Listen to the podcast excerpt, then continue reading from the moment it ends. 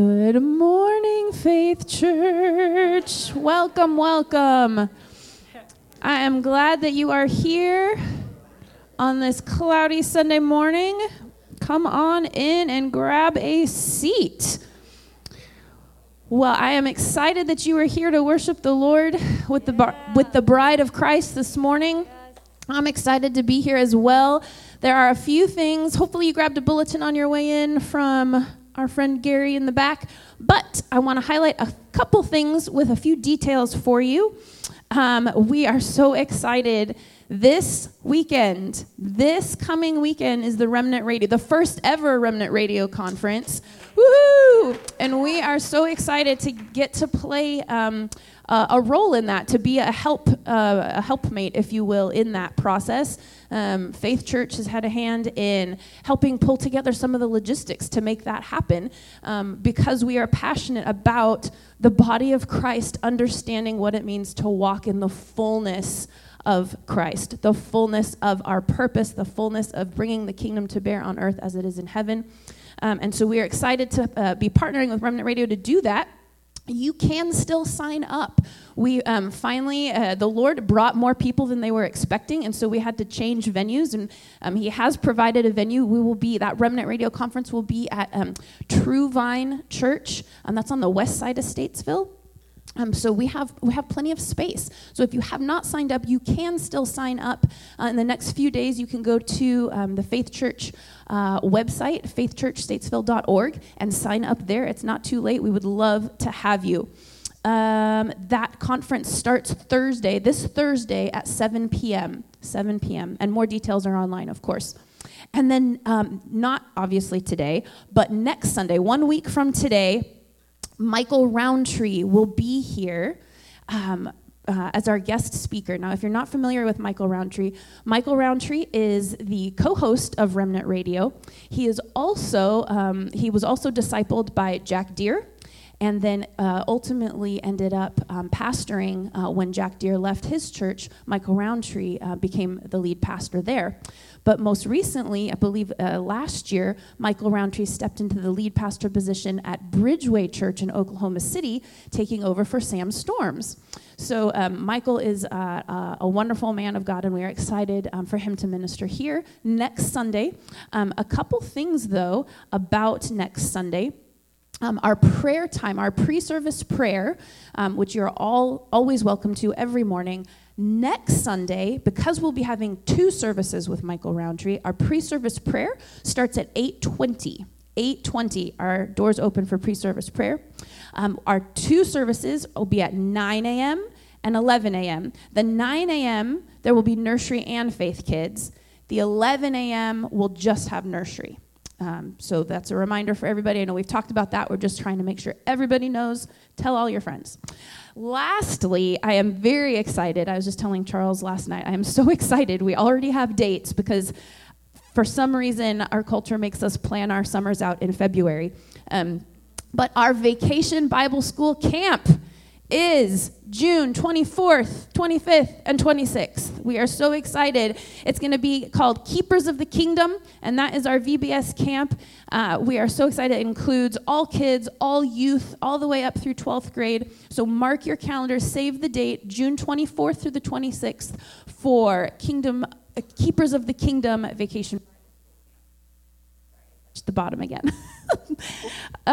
All right, you guys. Well, let's turn our hearts from kingdom logistics to kingdom worship, to the worship of the Lord. Couple things I feel like the Lord wanted me, well, a scripture I felt like the Lord wanted me to bring to our gathering this morning. It's Jeremiah 9:23.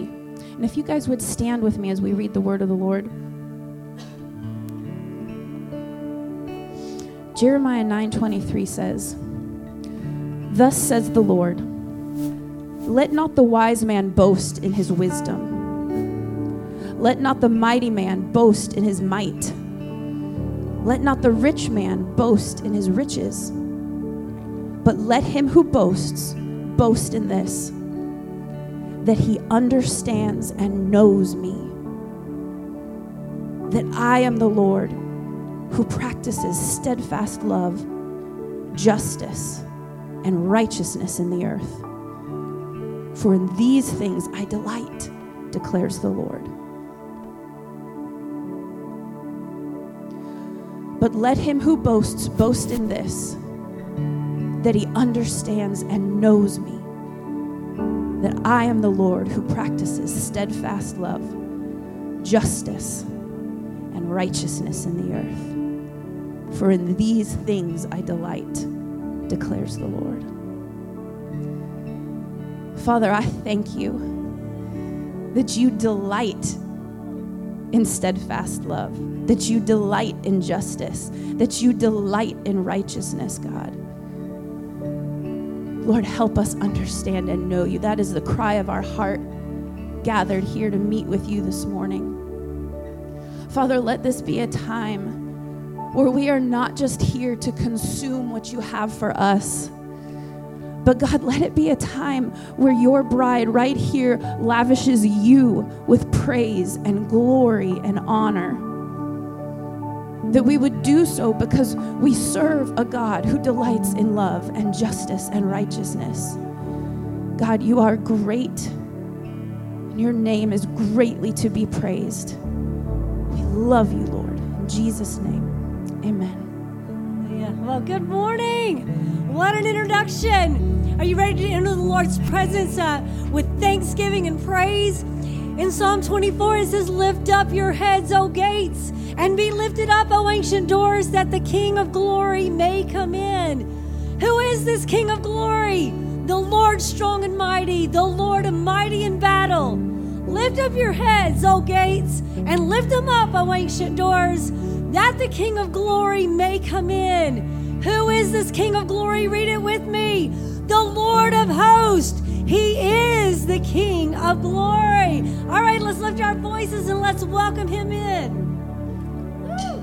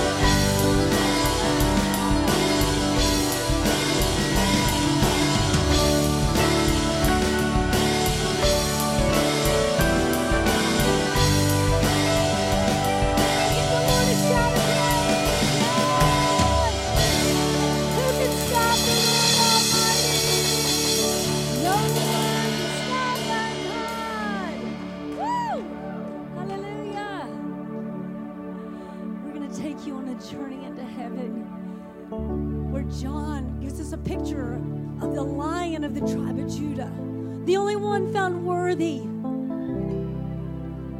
to break those seals and open the scroll. But he also gets this vision, and he sees a lamb as if it were slain. Oh, Jesus, take us higher. I think he's saying, come up higher. Oh, come up higher, church. Come up higher. Oh, Jesus. You're worthy, God. Let me hear just the ladies sing. Just the ladies. Come on.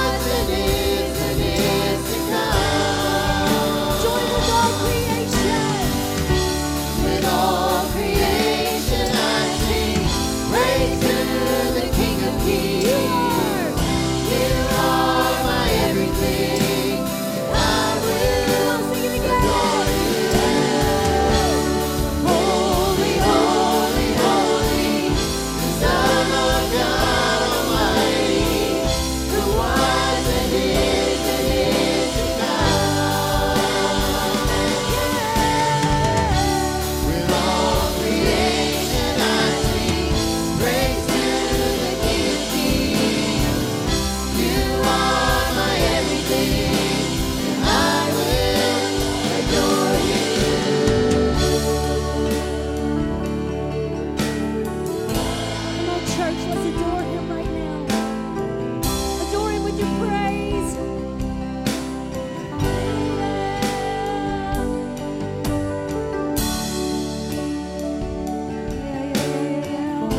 Adore you.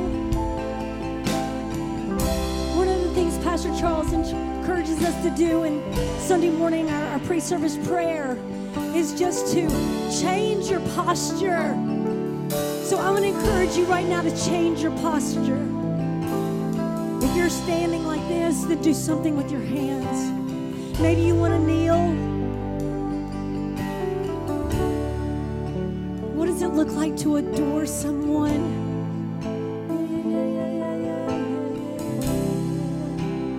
Lord Jesus, we adore you. Maybe you've never just lifted your voice. Except for when we're singing. Lift that voice right now to the Lord. Oh, Jesus, we adore you.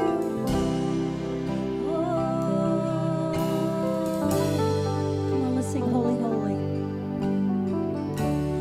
Holy, holy, holy is the Lord God Almighty, who was and is to come.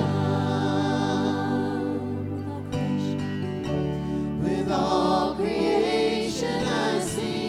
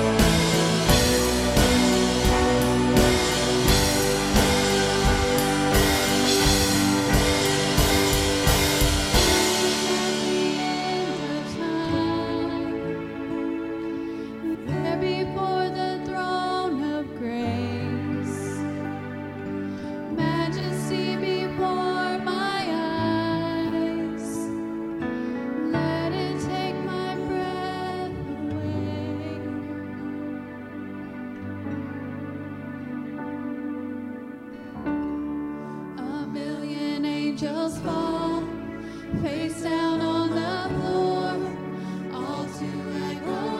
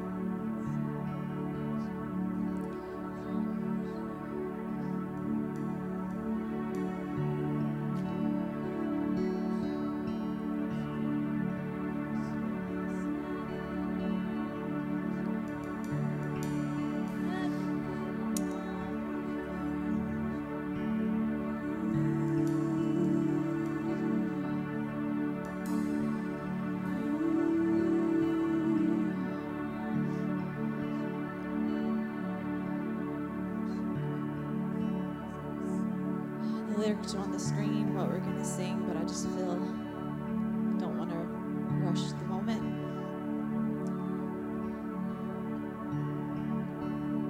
I feel his presence here, the weight of it, the trembling even.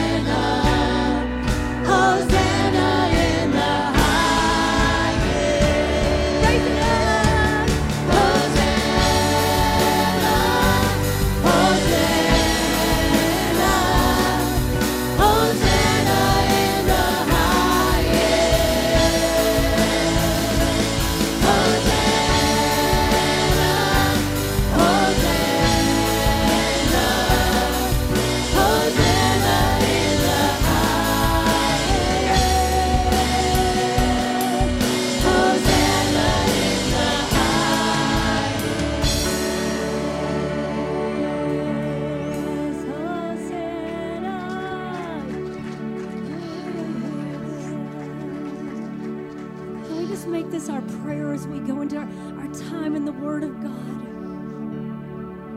Because the Scripture says that judgment begins in the house of God right here. It begins with us. It doesn't begin with the lost world out there. It begins with us. Heal my heart and make it clean. This is your prayer. Open up my eyes to the things I've seen. Show me how to love like you have loved me. Here's the main part. Here's the main part of the prayer. Break my heart, Lord.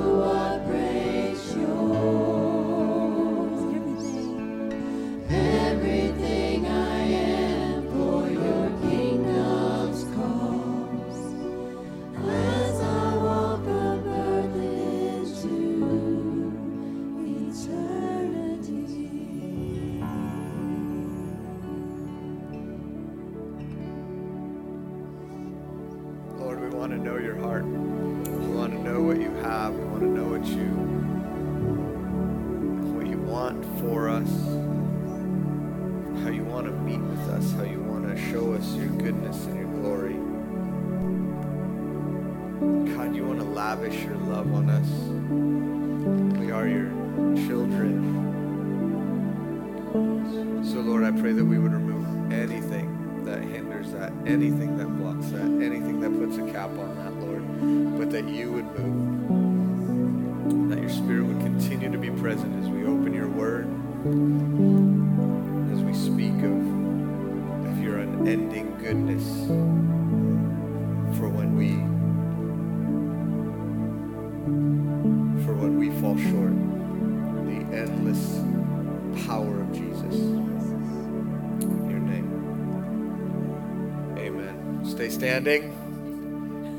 You guys got to learn this by now. 50 weeks in the Word. Each week, one chapter, one verse, one Bible study. We do this as a church. There's 70-some people that signed up to memorize and study one chapter a week. We're in Genesis chapter 12, or we were in Genesis chapter 12 this last week, and here's the verse, and then we're going to say it together. Can I get control of my PowerPoint? Thank you. Thank you. All right, you see it? Now the Lord, your kindred and your father's house, and to the land that I will show you. Genesis 12:1. Now you may be seated. Unless you messed up, you have to stay standing. Sit down, sit down. All right. We're finishing out rooted spiritual disciplines, and this is really going to tie in to what I talked about at this point 3 weeks ago. We want healthy balance. We want to pursue spiritual disciplines and experiencing God. Could I get my PowerPoint again, please? If we pursue only discipline without experience, we risk having a legalistic mindset. If we pursue experience without spiritual disciplines, then we risk being tossed to and fro. We want to give life to our discipline and lasting change to our experience. So it's been a couple weeks since I've been up here. 2 weeks ago, we had Michael, and he had to give an abbreviated message on silence and solitude. And then last week we were joined by Dr. Dennis Sempebwa, and we had a powerful time there. But what I want to do is recap what we talked about 2 weeks ago, between when we were talking about repentance and confessing your sin and the difference between the two. Repentance means to turn away from your sin, to turn towards Jesus, and to pledge your allegiance to him and him alone. That's what repentance is. It is declaring that Jesus is Lord, and when we repent and when we declare that Jesus is Lord, this is what saves us and puts us in right standing with God. And that's different from confessing your sins. Confessing your sins brings spiritual healing to us and can bring physical healing as well, according to James chapter 5. And if we confuse the two, we run into two problems. First, there are a lot of people who felt bad about things that they did. They felt bad for sins that they had committed, and they said sorry, and they called it confessing their sins. But all they were doing was acknowledging, like, hey, I messed up, hey, I sinned, God, I feel really bad about it. But they didn't actually turn and go towards Jesus. They never repented and made Jesus the Lord of their life, which is what saves us according to Romans chapter 10, right? And so there are people out there that think they're saved when all they were was they felt guilty for a few minutes. There are people that think they're saved when they may not be. And then there are those who we have made Jesus Lord of our life. We have repented. We've turned for our sin. We've gone to him, but we've never actually sat down and dealt with the stuff that's hindered us and that's bound us up. And so we've never actually confessed sin. And especially, we're really afraid to confess sin to one another, even though James says that when we do that, we could be healed. So when we don't do that, we leave healing on the table. We don't take it, whether it's spiritual or physical. So in our last week in the Rooted series and continuing, this is part 2 of, hey, what's wrong with you? But it's not said like that.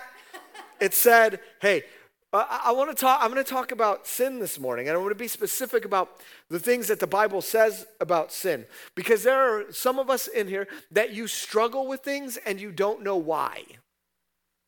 You struggle and you have no, God, why do I keep struggling with this? Why is this a problem with me? And we've put all these things under the word sin, right? Because look, we had to continue this because there's more wrong with you, okay? And there's more wrong with me too. But we lump all this bad stuff, all this stuff that we do that's apart from God, we all lump it under one big umbrella word, sin. And I want us to we have to change our thinking. We have to get in the right mindset about this. Because if we're in the wrong, there's been a financial disagreement in my household as of late. And it revolves around gift cards, okay? I have about $75 in gift cards to Macy's, right? And me and my wife have a disagreement on how I'm supposed to view those gift cards. So, I don't know, a couple months ago, I was going to clean out one of these nonstick pans that we have, and I put it on the burner just to heat it up, and then I was gonna wipe it clean and do all that, and I forgot it was on the burner. And Lauren's like, I'm sitting on the couch and watching TV or something, and Lauren's like, what smells? I was like, oh no, and I jumped up. I ran and I pulled it off, but it was too late. It was all messed up. So I wanted to buy a new one. And we went to Macy's to return some stuff, and the kids were going shopping, and I have like $75 to Macy's. And Lauren says, you should pick up a nonstick pan while you're here. And I said, okay. And we're going to take a poll at the end, so listen carefully, okay? I go to the section, the kitchen section, and I'm looking for the nonstick pan, and I find it, and there's two of them in it, and it's $50 for two nonstick pans. See, the problem I have is that I got my nonstick pan for $12.99 at TJ Maxx, same brand, same everything, and I could not bring myself to buy it. I said, I can't do it. That's just too much. I know there's a better deal. I can go to TJ Maxx. I can go somewhere and get it for cheaper. And Lauren says, yeah, but that money doesn't come out of our pocket if you just use your gift card here. And she's like, you have to think about it like it's not real money. I said, but it is real money. It's like, no, get it here because this is where we have the gift card. And then I say, no. And we have, okay, so who thinks Lauren's right? I should just pay the extra, right? All right. Who thinks I should just go to TJ Maxx and it should come out of my account? All right, thank you. Thank you, I feel justified. But see, right, okay. And that man went home feeling more justified than the sinner. Okay. We have to change and so Lauren's imploring me to change the way I think. I'm imploring her, change the way you think. We have to change the way we think when we think about this thing that we've put under this big umbrella of just sin. Because the Bible talks about the ways that we fall short of God's standard in very distinct and different ways. Just like repentance was one word and confessing our sins was another word, and confusing the two keeps us in the dark about what's really happening, it's the same thing with sin. And three of the most common, the English words, and we'll get into all of it, are sin, transgression, and iniquity. Look, we're going to go after it this morning. We're going to get a little bit deep here when we talk about iniquity. I'm going to go through sin and transgression somewhat quickly because this is the stuff that you know, but I want to get to iniquity. So if you're not keeping up, if you're not able to understand, that's okay. Listen to it again. Email me questions. I want us to get this, and I don't know that I'm going to explain it as well as I can. Let me do something really quick because I noticed this morning. Is there anybody in here this morning? I put my notes on the back wall every week. Is there anyone in here this morning that wanted a copy of my notes that was not able to get them? Just raise your hand. Okay. All right, I'll know I have to print a few more next week. I keep having to up it because you guys keep taking them, and I think that's a good thing. We're going to read out of Isaiah 53, and I wanted to just cut this in half. I just wanted to take part of Isaiah 53, but as I was reading it, I was like, no, I'm just going to read the whole chapter. It's a warm-up because this is one of our chapters. I believe it's next month. This is one of our chapters. Who has Isaiah 53? Is it next month? Yeah, it's just in a few weeks. So we're going to get a highlight here. So if you want to turn to me with Isaiah 53, I'm just going to read the whole chapter. Who has believed what he has heard from us? And to whom has the arm of the Lord been revealed? For he grew up before him like a young plant, like a root out of dry ground. He had no form or majesty that we should look at him, and no beauty that we should desire him. He was despised and rejected by men, a man of sorrows and acquainted with grief. And as from one whom men hide their faces, he was despised, and we esteemed him not. Surely he has borne our griefs and carried our sorrows. Yet we esteemed him stricken, smitten by God, and afflicted. But he was wounded for our transgressions. He was crushed for our iniquities. And upon him was the chastisement that brought us peace. And with his stripes we are healed. And we like sheep have gone astray. We have turned everyone to his own way. And the Lord has laid on him the iniquity of us all. He was oppressed and he was afflicted, yet he opened not his mouth. Like a lamb that is led to slaughter, like a sheep before its shearers is silent, so he opened not his mouth. By oppression and judgment he was taken away. As for his generation who considered that he was cut off from the land of the living, stricken for the transgression of my people. And they made his grave with the wicked and with the rich man in his death, and though he had done no violence, and there was no deceit in his mouth. Yet it was the will of the Lord to crush him. He has put him to grief. When his soul makes an offering for guilt, he shall see his offspring, he shall prolong his days. The will of the Lord shall prosper in his hand.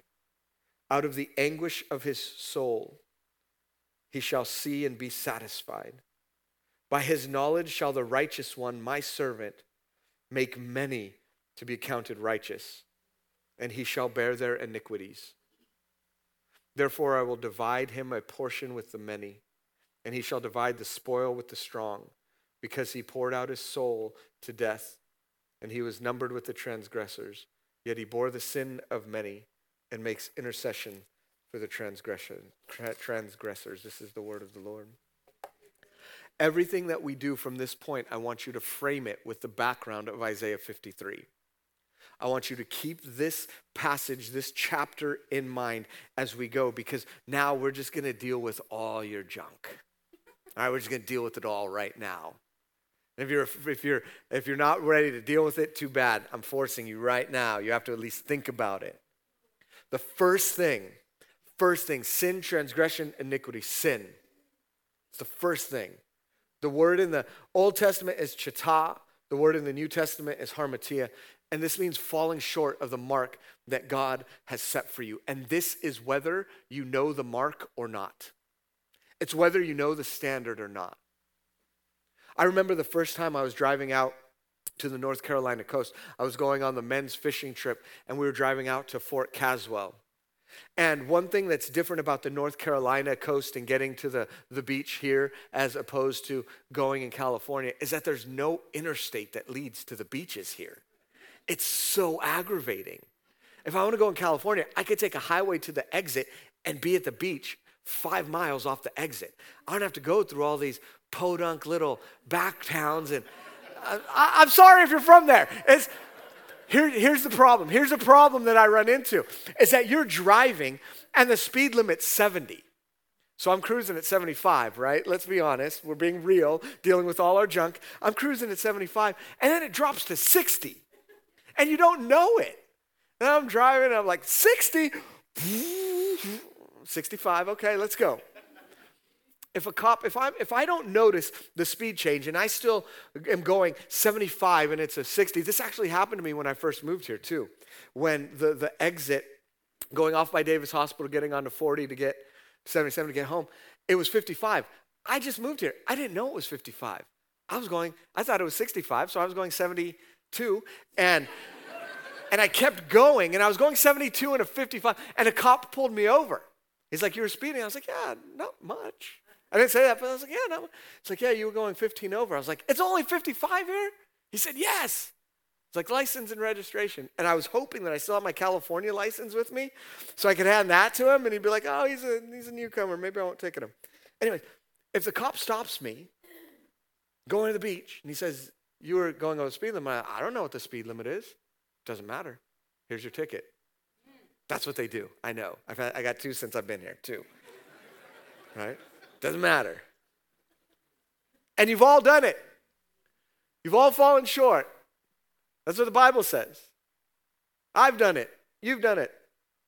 For all have sinned and fallen short of the glory of God.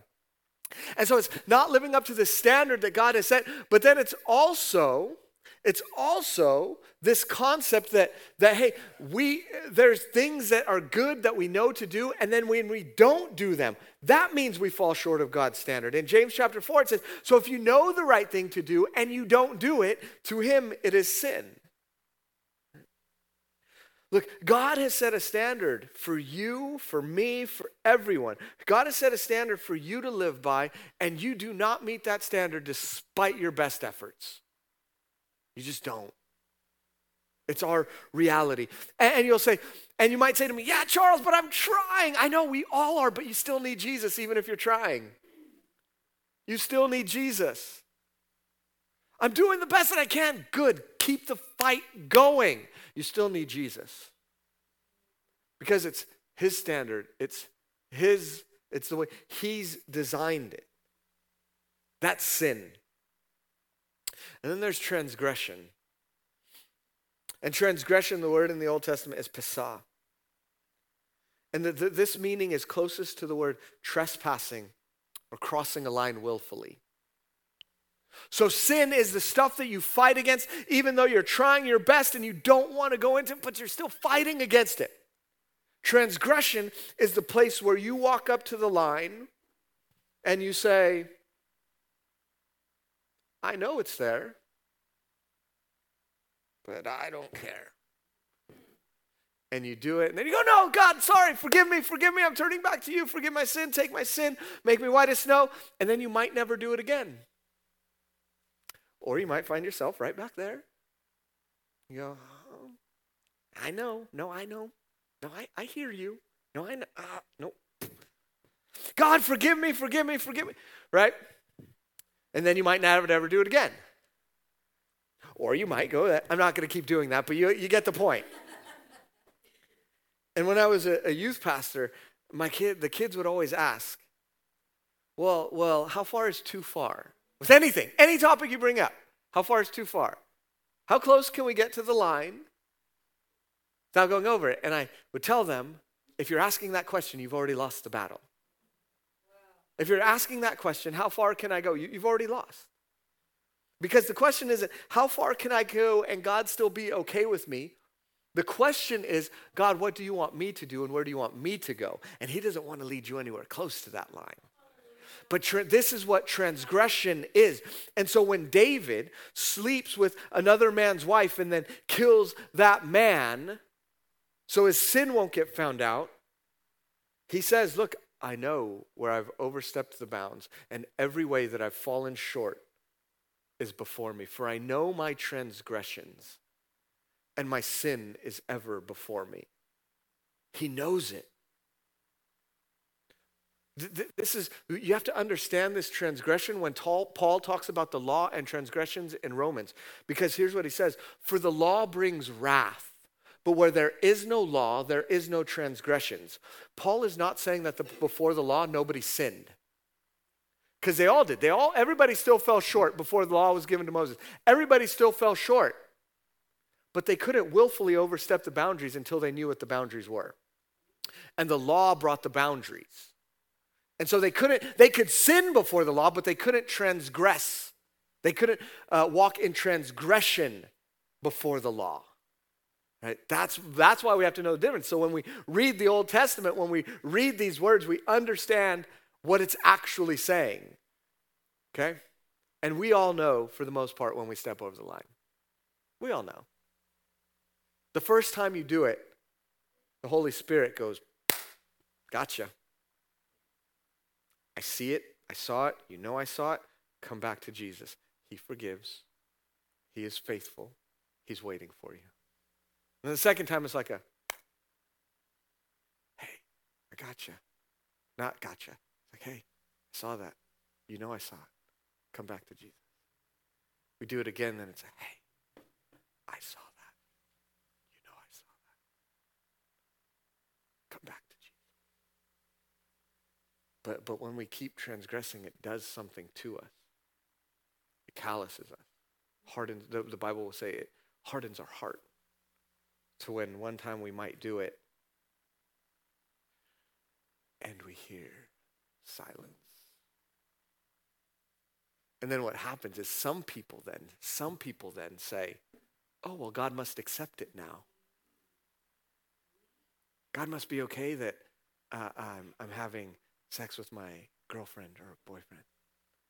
God must be okay that I'm going out and doing drugs. God must be okay that I'm drinking and, right?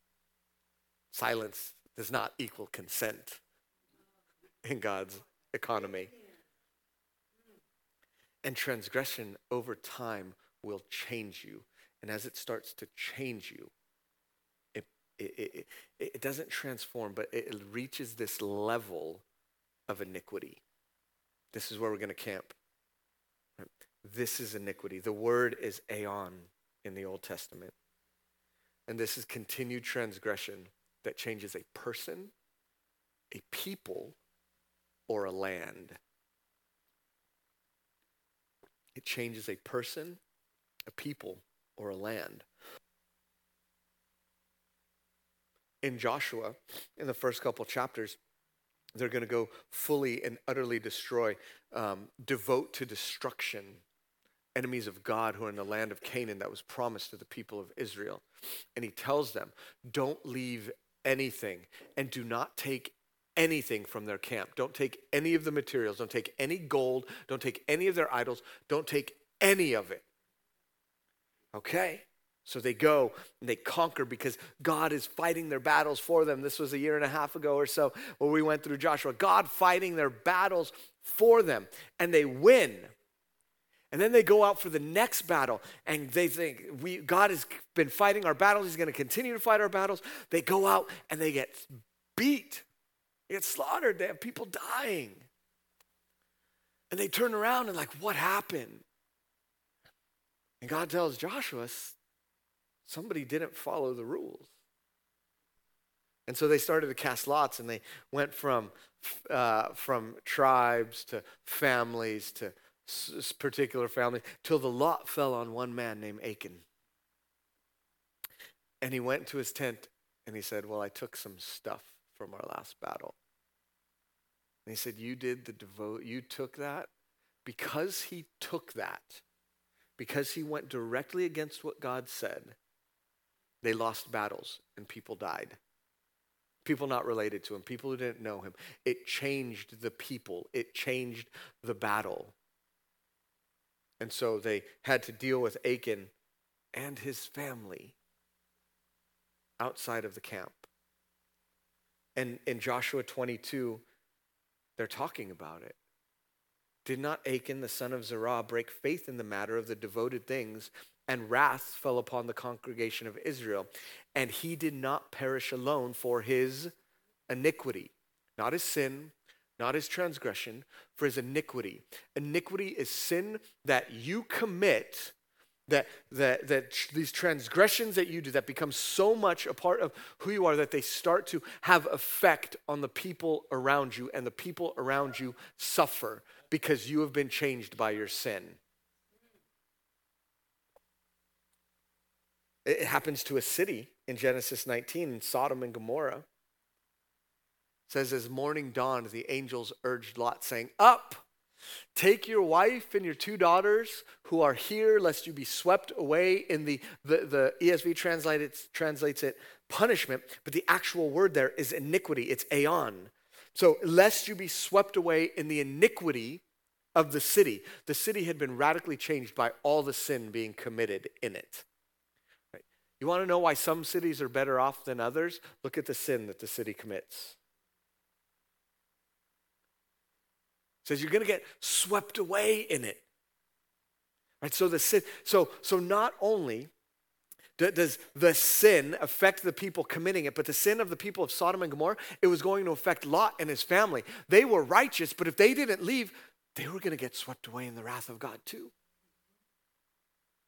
And this seems like a lot, right? Because you have sin and you know your sin, you know where you fall short. You have your transgressions, you know where you cross the line. And now maybe you're sitting here like, wait, now I have to worry about other people's sin too? Like now I have to worry about how my sin affects the people around me, my family, my generation. That's bad news, but there's good news. Is that Jesus takes it all. Right? I told you, frame everything in Isaiah 53. So if you're feeling a little bit hopeless right now, you didn't listen to me and you didn't do what I said, but that's okay because we're going to come back to it right now.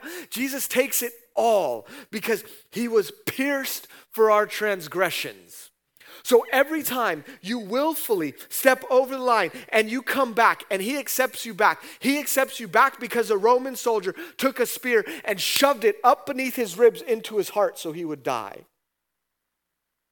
He was pierced for your transgressions.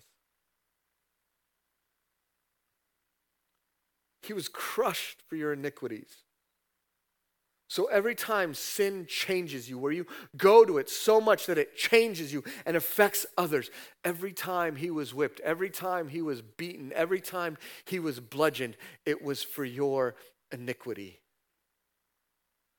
He bore the sins of many. I can barely bear my own sins. I don't want to bear yours. I don't want to bear the sins of many. And yet Jesus willfully did it on the cross and he took it all.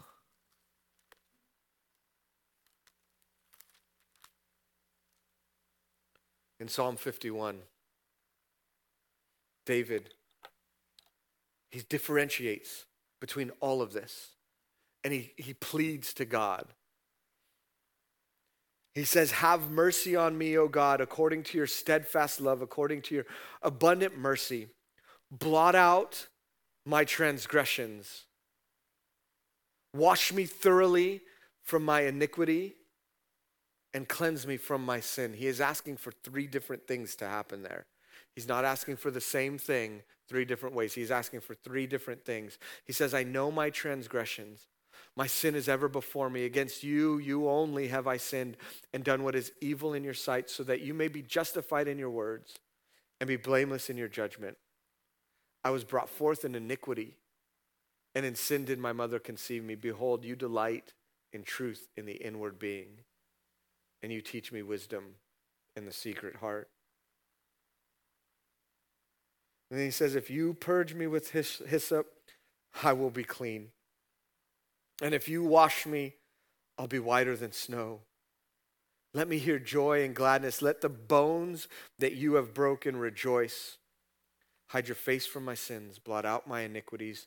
Create in me a clean heart, O God, and renew a right spirit within me. Cast me not away from your presence, O Lord. And take not your Holy Spirit from me. Restore to me the joy of my salvation and uphold me with a willing spirit. David knows what's happening in his heart, in his life, in his soul, in his spirit. He's asking for it all. Jesus made the pathway for us to be rid of the effects of sin and transgression and iniquity. Keep that in your mind. Keep that in your mind. We're going to talk about the danger of iniquity.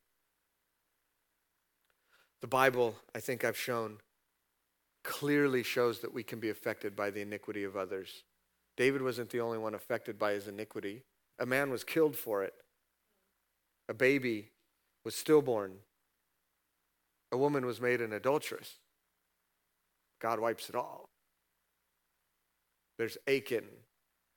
You can see in Acts how the sins of a city overtake the city, and then Paul goes in and upsets the natural order of things. And our iniquity can affect others. So in those places where we become hardened. In Exodus 34, 6-7, the Lord's teaching this to Moses. It says that the Lord passed before him and proclaimed, the Lord, a God merciful and gracious, slow to anger and abounding in steadfast love and faithfulness. Keeping steadfast love for thousands, right? It doesn't start with our sin. It starts with God's steadfast love. It doesn't start with our transgressions. It starts with his graciousness. It doesn't start with our iniquity. It's all about his faithfulness. That's what he's reminding him. And it says he forgives iniquity and transgression and sin, but who will by no means clear the guilty. And here's a problem. He visits the iniquity of the fathers on the children and the children's children to the third and fourth generation. He doesn't visit sin. He doesn't visit transgression. He visits iniquity. Like the sin of someone, it can be great in God's eyes. And so much that it actually goes down the generational line. Look, if I'm driving and I'm under the influence of alcohol and I run into a tree and I'm alive and the cops get me, I can go repent and God will forgive me of my sins, but I will still have ramifications to work out in my life. Physically, the justice system. I probably wouldn't work here anymore. There'd be a lot that I'd have to deal with. This is how it is with iniquity. He forgives it, but we can still feel the ramifications in it. And this is what generational iniquity is. What people in our generational line have done can have effect on us. And that's really difficult to understand and to get. But it's part of how family is important. It's the importance of fathers and sons and mothers and daughters and sons. And it's the importance of what God commanded them to do. Always teach your kids. Love the Lord your God, your heart with all your soul, your mind, your strength. Love your neighbor as yourself. Teach this to the kids. Put it on doorposts. Put it between your eyes. Bind it as a sign on your hands. Do everything you need to do. And when that line is crossed, then something happens in the generations. Now, I'm going to step away from pure biblical interpretation, and I want to bring in how science reveals how this actually happens in us. If you've been in any of my teachings on spiritual freedom and deliverance, and you might have heard me mention, but I never really explained it a lot. There's a scientific field called epigenetics. It's called epigenetics. You don't have to remember that. It's not a fun word to remember. You know? But epigenetics says that the actions or trauma of a person can change the physical genetics of their children and grandchildren. They actually study this now. Right? That the things that we do, I read it, I understand it for the most part, like 80%, but it doesn't change our DNA, but it changes the way that our DNA reacts to outside triggers. That's the gist of it. So one of the main ways that they've studied this is in alcoholism. That alcoholism, if your parent is an alcoholic, you have a far greater chance of being alcoholic. Right? And so many times we'll say, well, it's because, you know, they see it and it's normalized. And no, it's because of generational iniquity. They just don't know what that is. They're just into social science and I'm into biblical science, right? So our physical actions actually change the way that we respond to things, and we pass it on to our children, or it could have been passed on to you. Look, there's one study, one of the biggest studies, said that they studied children and grandchildren of people who had survived the Holocaust. Now, that's about as big of trauma as you can have. This is the going through the Holocaust. And they said that genetic changes stemming from the trauma suffered by Holocaust survivors are capable of being passed on to their children. That's what like a medical, scientific, probably anti-God, anti-biblical, this is what they said. They're describing to you generational iniquity right there. Right? If we suffer trauma, it can pass down. So how does this play out in our real world? You say, okay, I kind of get the concept, Charles. What would I look for? What should I understand? Here's a few ways. Physical ailments. It can pass down through physical ailments. I go to if somebody comes to me and they ask for healing prayer, they want me to pray for their healing, I'll ask some questions about it. And something that always makes my eyebrows go, I don't do that outwardly. Sometimes I do, but most of the time I can control it. But inside I'm going, Well, my dad had this same condition. And his dad had it too. And, well, I mean, come to think of it, I think his dad had it too. Oh, yeah, when did it start for you? When I was about 35. When did it start for your dad? Not when he was about 35. Huh.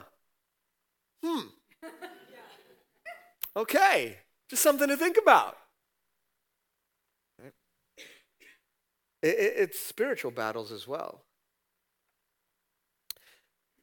Did you know that if a child comes from a household of divorce, they're astronomically more likely to divorce in the future? And the social scientists will say, well, you know, they've dealt with this, and so it manifests itself this way, and they've seen that this can happen.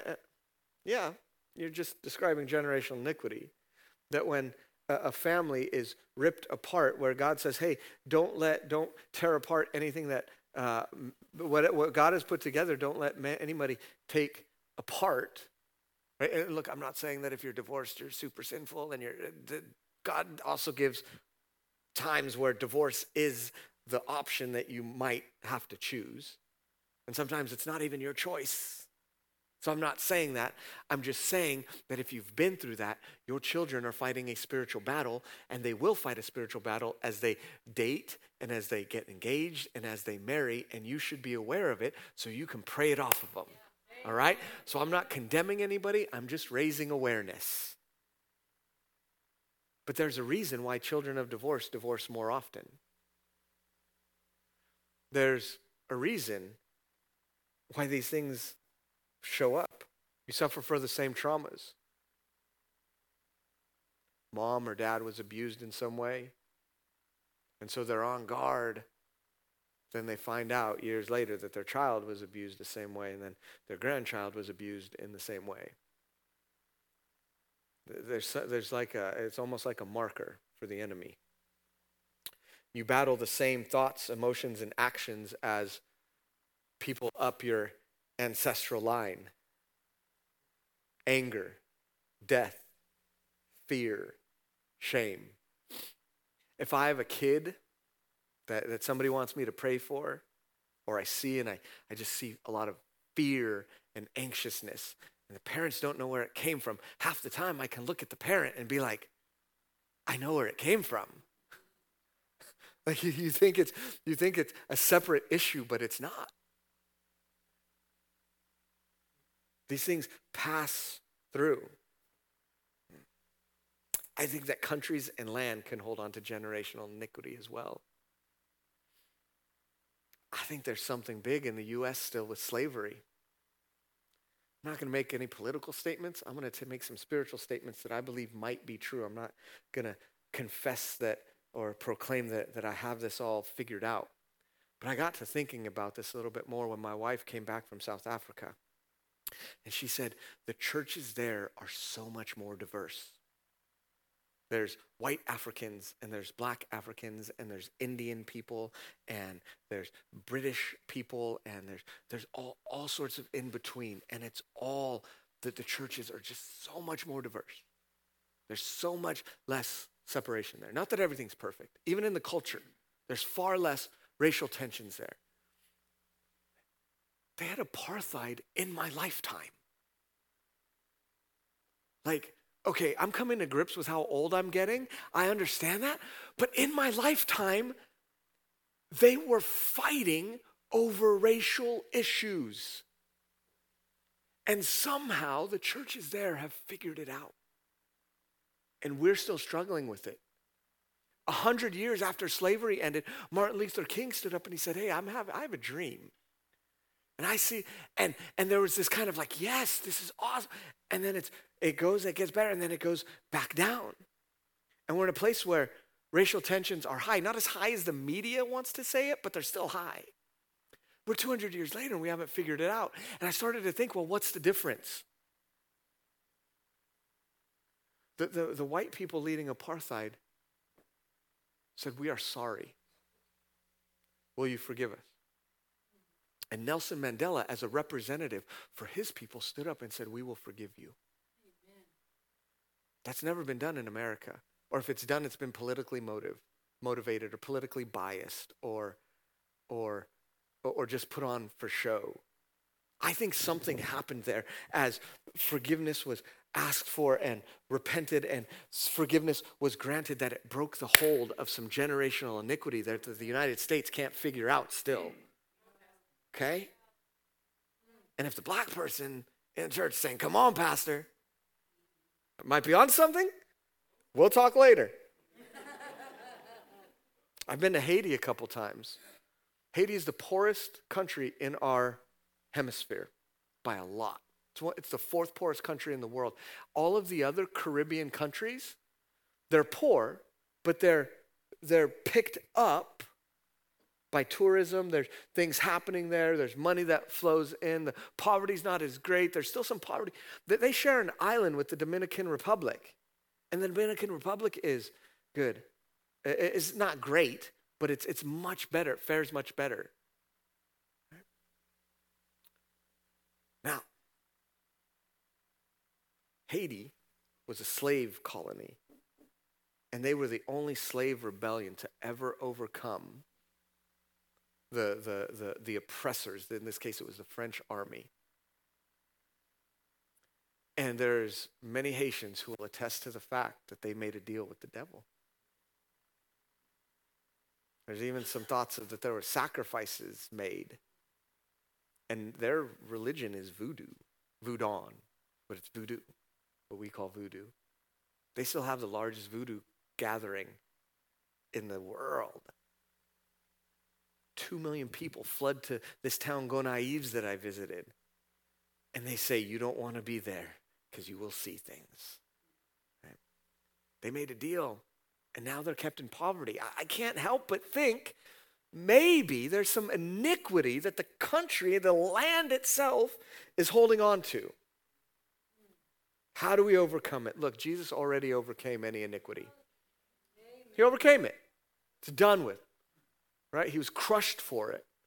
He was crushed for your iniquity, for the iniquity of your ancestors, for the iniquity of your countrymen, the iniquity of, he overcame it all already. How do we begin to overcome it? Acknowledge your personal iniquity that has affected the people around you, including your children. Like, I don't do this stuff. I don't teach you this stuff and say this is the things that we have to do without having done this myself. I was talking to some people. I was going through some inner healing, deliverance stuff earlier this week, and they were breaking generational iniquities off of me over my line.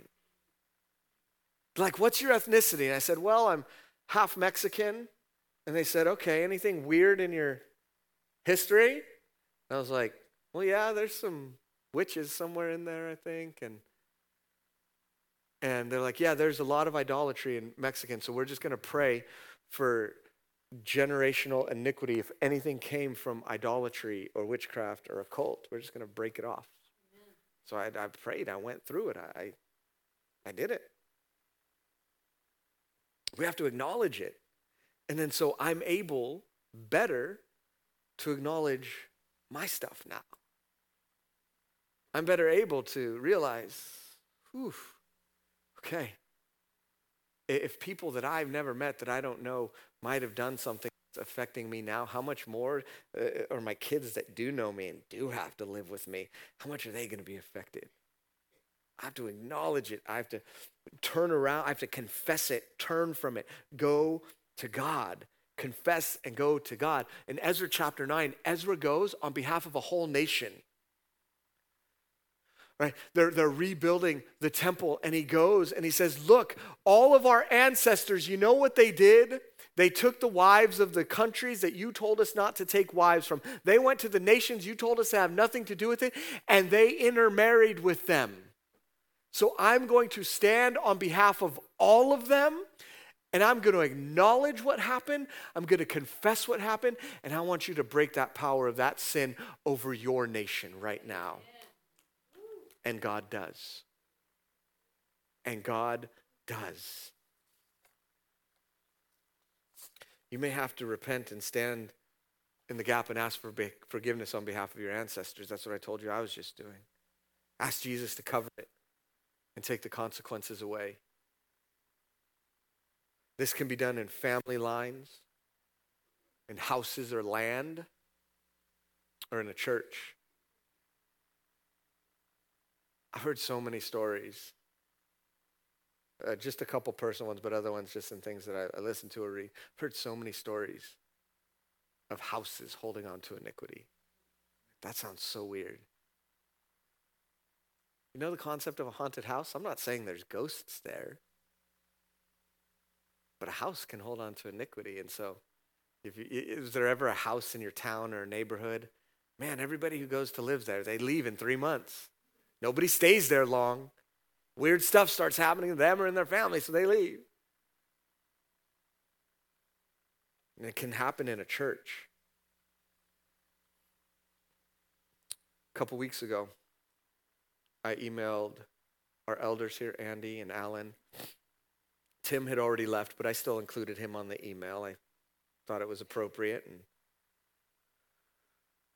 I said, what iniquity does Faith Church need to repent of? Right?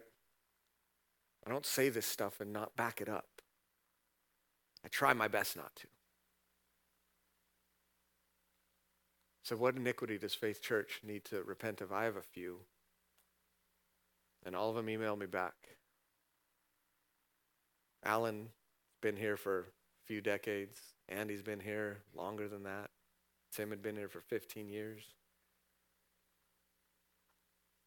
And so everything that they gave me, I wrote down. And I'm going to have Andy and Alan come up.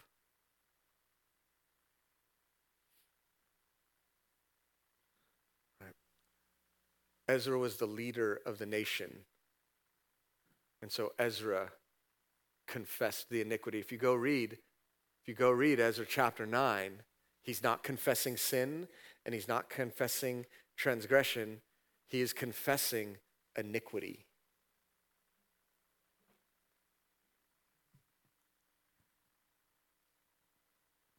I had a few people, I had one person tell me, say, I had a vision of Andy repenting on stage. And I was like, wow, what did Andy do? Like, I gotta talk to him.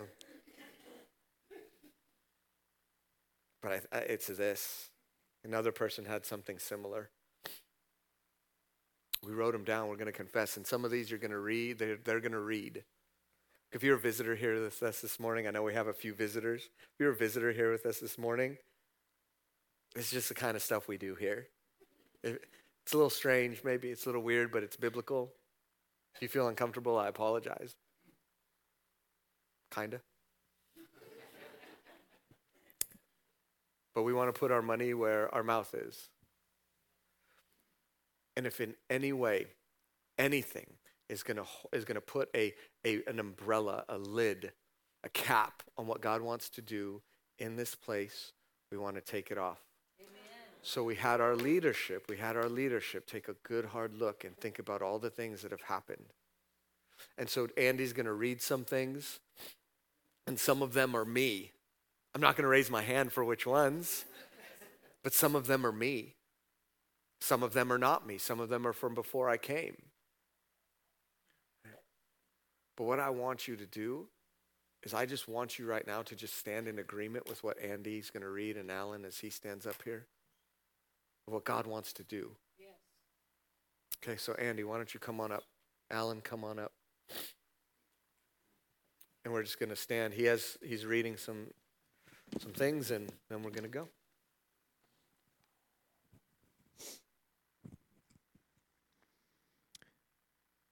Holy Spirit,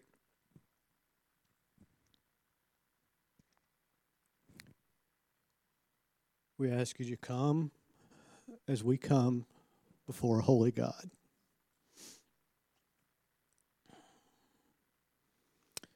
Jesus, I just want to say thank you for the cross.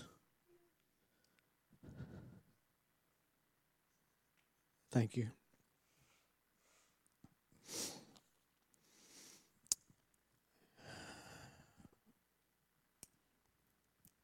Charles has already told you I was the oldest one, so here's some glasses. As an elder, I choose to stand and represent the leadership of Faith Church. I choose to stand in the gap as a representative of the people like Ezra did. I come before a just and holy God to ask for forgiveness on behalf of the leadership and people of Faith Church who came before us. I declare before you that we forgive current and past leadership and past attenders of Faith Church for their actions that brought these generational iniquities and their consequences into our church. We relinquish all hate and desires for revenge into your hands for you to bring judgment against them. I also renounce and repent of any and every way that any part of myself and past and present leadership has knowingly or unknowingly, willingly or unwillingly participated in these iniquities. So here's our list. Father, please forgive the past iniquity of any pastor, any time a pastor or person has quenched the moving of the Holy Spirit in the name of control, being uncomfortable or fear of man. We want to walk in the Spirit and not fulfill the desires of the flesh. Anytime leadership has held traditions rather than the Word, we understand that we can nullify the Word of God by the tradition of man. Father, please forgive the past iniquity of poor leadership that knew your vision but did not follow you through it. We want to run the race you have set before us. Forgive us for the past iniquity of all leadership that has overstepped their bounds in pride or desire for control. We believe a leader is the one who serves and obeys the leading of the Spirit. Father, please forgive the past iniquity of sexual immorality or adultery committed by leadership and pastors of Faith Church, we want to flee from any hint of sexual immorality. Father, please forgive us the past iniquity of any worship of men or idolatrous symbols designed to bring worship to anything other than the Father, Jesus, or the Spirit, including spiritual icons or Freemasonry symbols. We, as little children, will keep ourselves from idols. Father, please forgive the past iniquity of poor financial decisions not ordained by you, including any sinful debt incurred. We believe the debtor is slave to the lender. Father, please forgive the past iniquity for any member that made oaths of financial support that were not followed through, specifically Faith for the Future and Operation Freedom. Father, commit us to make our yes be yes and our no be no. Anything else is from evil. Father, please forgive the past iniquity of any and all acts of racism towards a human being created in your image in this church, building, or on church grounds. In your kingdom economy, there is no Jew or Greek, man or woman, slave or free. Father, please forgive us the past iniquity of those who have believed the lie of the enemy and have caused strife and discord with their actions. We are eager to maintain the unity of the Spirit and the bond of peace. Father, please forgive the past iniquity of gossip against leaders, members, or attenders of Faith Church.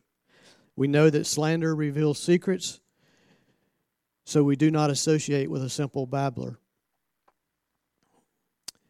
Gossip by leaders, members, or attenders of Faith Church. We know that we cannot be right with you and not bridle our tongue. Father, please forgive the past iniquity of the lies and false promises made by the leadership of the to the people of Faith Church. We know that lying lips are an abomination to you, but those who act faithfully are your delight. Father, please forgive the past iniquity of any and all times that Faith Church has not been a church that reaches out to neighbor, friend, or community.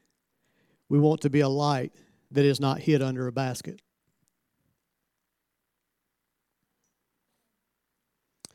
So I ask you in the name of Jesus, our Lord Jesus Christ, to put his shed blood between Faith Church and these harmful generational iniquities, breaking these inheritances and their curses from our church body and from the life of Faith Church going forward 1,000 generations.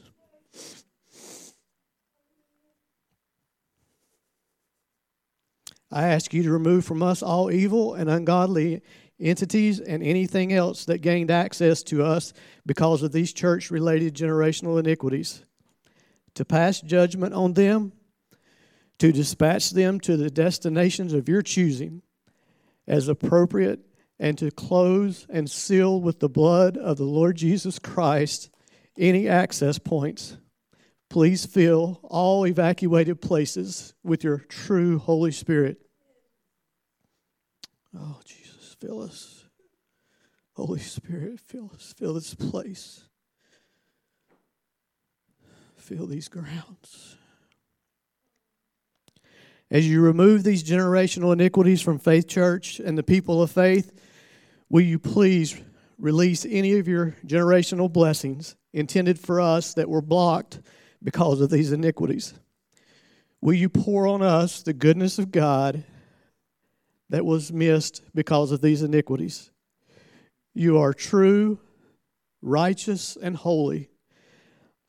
I pray we serve only you in spirit and in truth. Amen. Have the band come up.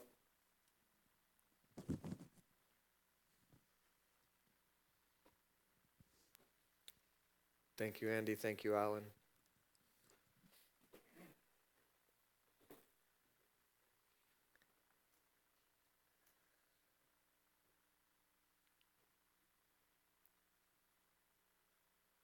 I want you to ask the Spirit if there's anything in your life that you're struggling with, that you're dealing with, that you're fighting with, that might come from generational iniquity. And ask him to point out where your iniquity is affecting those around you as well. And I also want us to celebrate the freedom that Jesus brings. We've repented of it, said it, confessed it,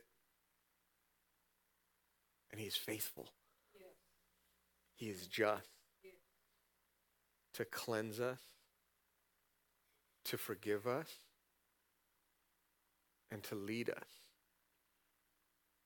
He is faithful to 1,000 generations. He visits the iniquity for 3 to 4, and the blessings go to 1,000. Yes.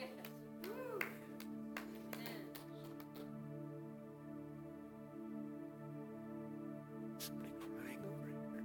Okay, just making sure. Do you stand with us?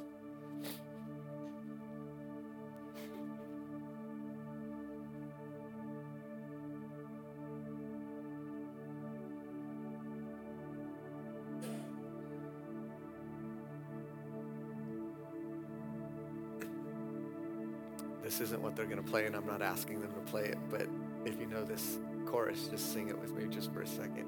You are good, good, so good.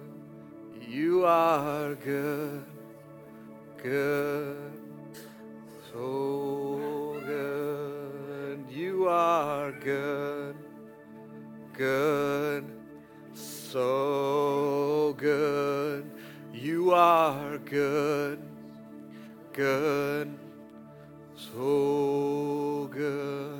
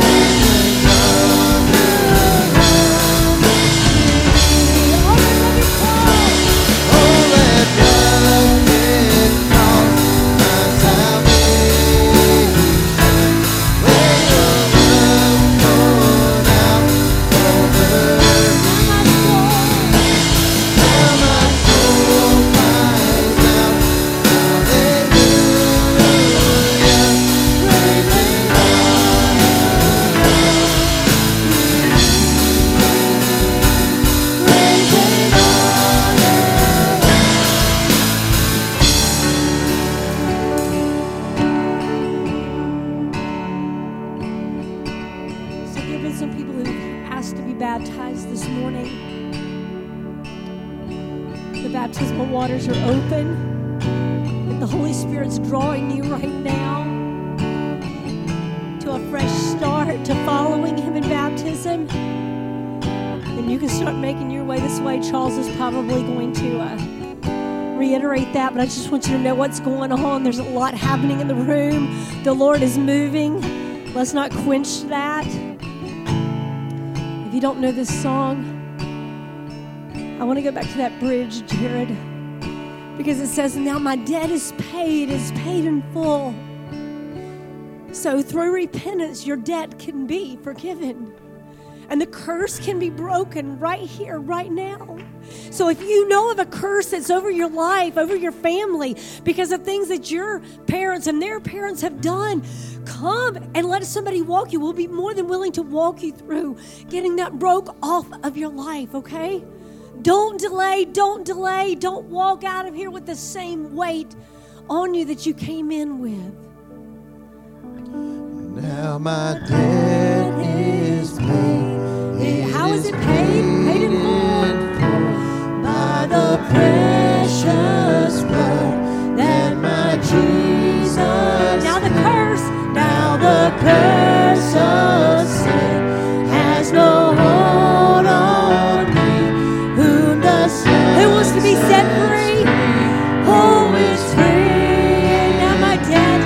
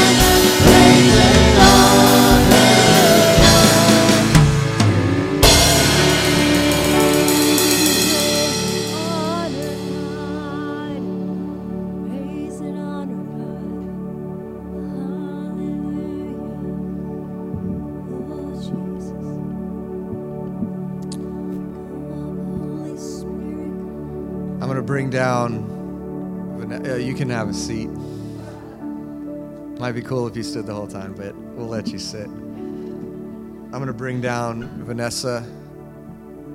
Come down in the water with me, Vanessa. Gets a little cold on your toes, but we're all right. Yeah. This is a little bit different of a baptism, and I'm going to have Vanessa kind of talk to that and explain that and why she's in the water here this morning. So.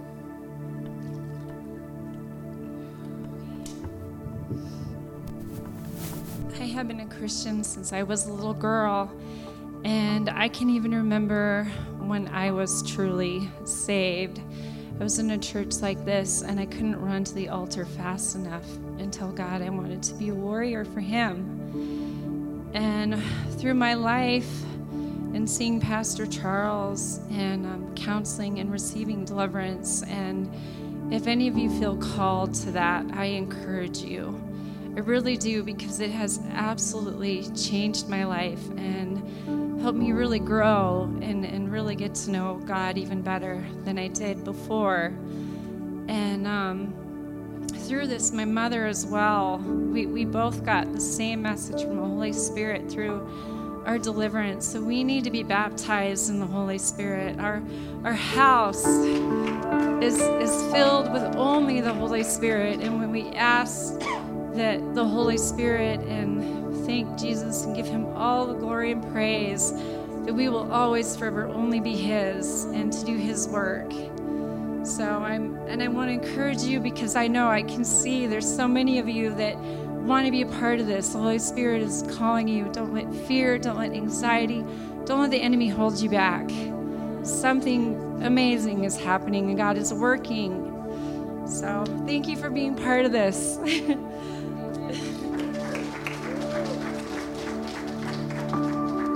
We have 3 scheduled. If anybody else wants to get in the water, you have to stand up and go now to right here, this door right here. You have about 10 seconds. And if nobody does, that's fine. 10, 9, 8, 7, 6, 5, 4, 3. Okay. We'll still do it if you get up later.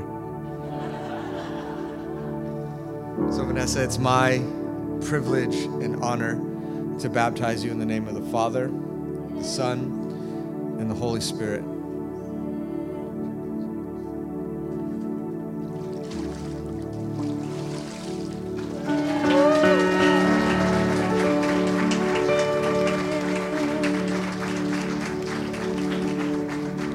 Mona Marie, come on down. This is Vanessa's mom. And do you want to say anything as well, or just echo what Vanessa said? Echo what Vanessa said. Awesome. Also one thing. Yeah, we got to step to the mic then. For iniquities from my family and on. I want to be baptized in the Holy Spirit and do the work that God wants me to do. In Jesus' name.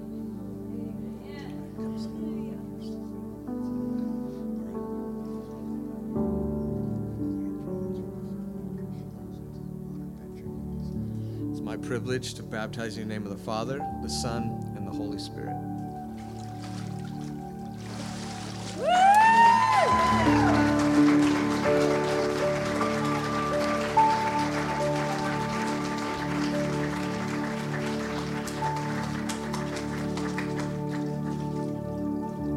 A second. It gets a little bit tight, little traffic jams back here every now and then. But for this next one, Andy's going to join me.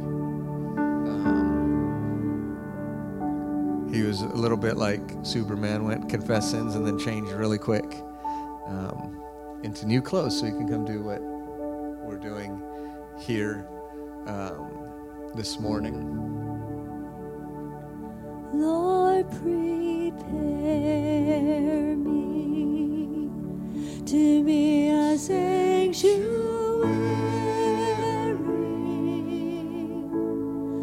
pure and holy, to God and true,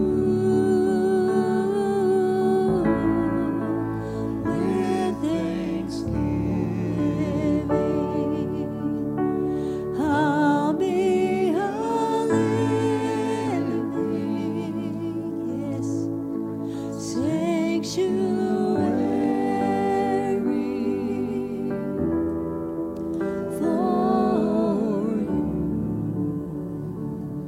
Donovan's been coming every week for 6-7 weeks.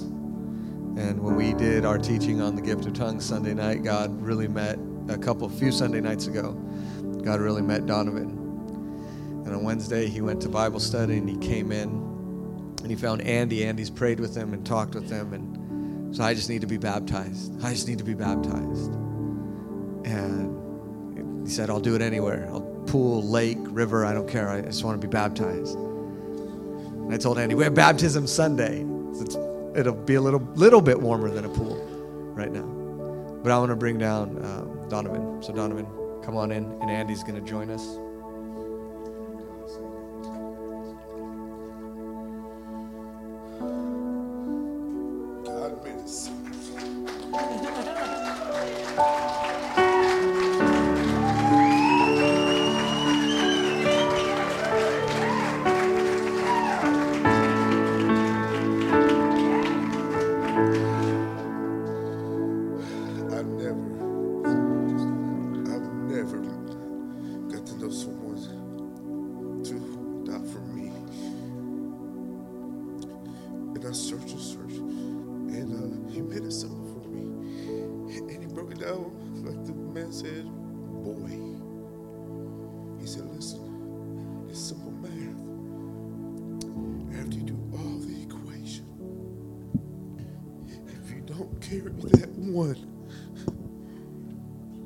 It will never add up.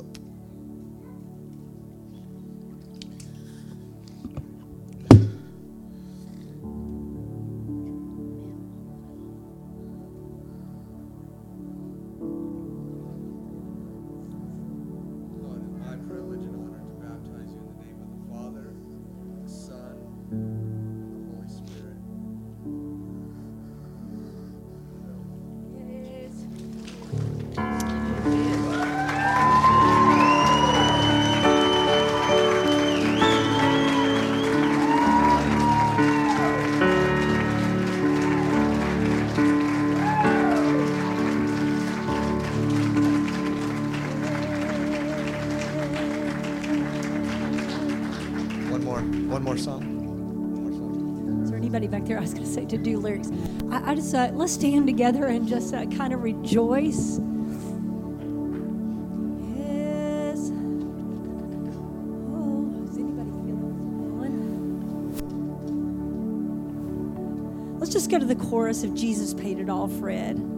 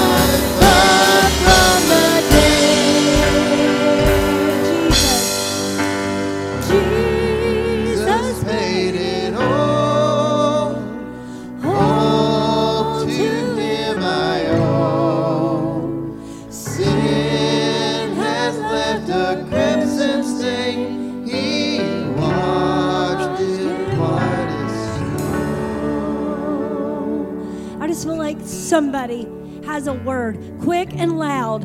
Whoever you are, quick and loud. hold back. Somebody's got a heart racing thing, and the Lord wants you to share. Don't miss a moment. I know it without a shadow of a doubt.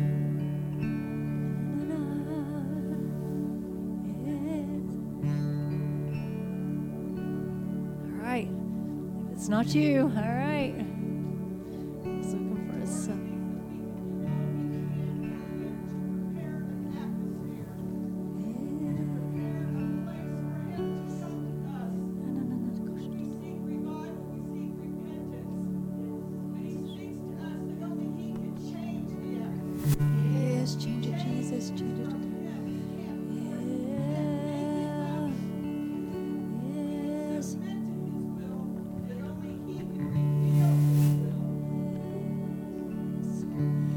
Father, we ask the things that you've done in the past that you would do it again, and you would do it in greater measure. Oh, church, prepare the way of the Lord. You are dismissed. You can stay and sing, or you're set to go.